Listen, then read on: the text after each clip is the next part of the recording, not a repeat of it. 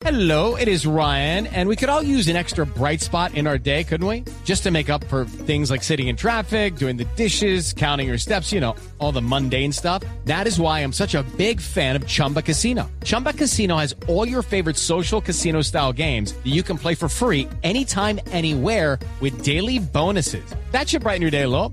Actually, a lot. So sign up now at chumbacasino.com. That's chumbacasino.com. No purchase necessary. BGW. Void were prohibited by law. See terms and conditions. 18 plus.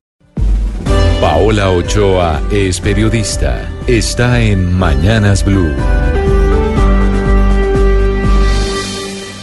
6 de la mañana 27 minutos y sigamos hablando de la reforma tributaria que ayer tuvo su primer debut en las comisiones económicas del Congreso, un debut que estuvo lleno de tropiezos luego de que los senadores del Partido Alianza Verde, Iván Marulanda y Juan Luis Castro presentaran una ponencia negativa en la que solicitaban archivar el proyecto con el argumento de que está lleno de mermelada, en particular por cuenta del artículo 109 que levanta la restricción para aumentar los gastos de personal y agrandar así la nómina de todas las IAS. Fiscalía, Contraloría, Procuraduría, Auditoría, Defensoría y no de la DIAN, que es la que sí necesita aumentar el personal para poder controlar la evasión de impuestos, tal y como era el propósito original de ese artículo dentro de la ley de financiamiento, un artículo que al final terminó mutando en pura politiquería, contradiciendo así todos los llamados a la austeridad del actual gobierno y todos los cuestionamientos a los crecimientos de las nóminas del gobierno Santos.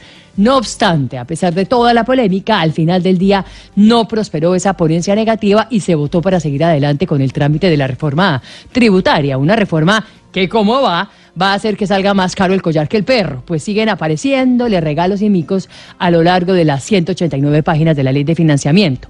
Por ejemplo, la accesión de renta a las barcazas de bajo calado en el río Magdalena por otros 15 años más, algo que se viene metiendo desde el año 2002, quién sabe para qué o para qué diablos. Por ejemplo, la resurrección del impuesto a los telégrafos de la Ley 97 de 1913, un impuesto que permite la existencia de las lucrativas concesiones de alumbrado público en los municipios, con base en lo cual los consejos municipales han permitido todo tipo de abusos, inventándose tasas y sujetos del impuesto a su propio gusto, pues nada de esas dos cosas aparece en aquella ley de hace más de 100 años, es decir, toda una patente de corso y justamente por eso es que el propio gobierno quería derogar ese impuesto en la propuesta original de la ley de financiamiento. No obstante, los ponentes, calladitos la boca, la revivieron de nuevo.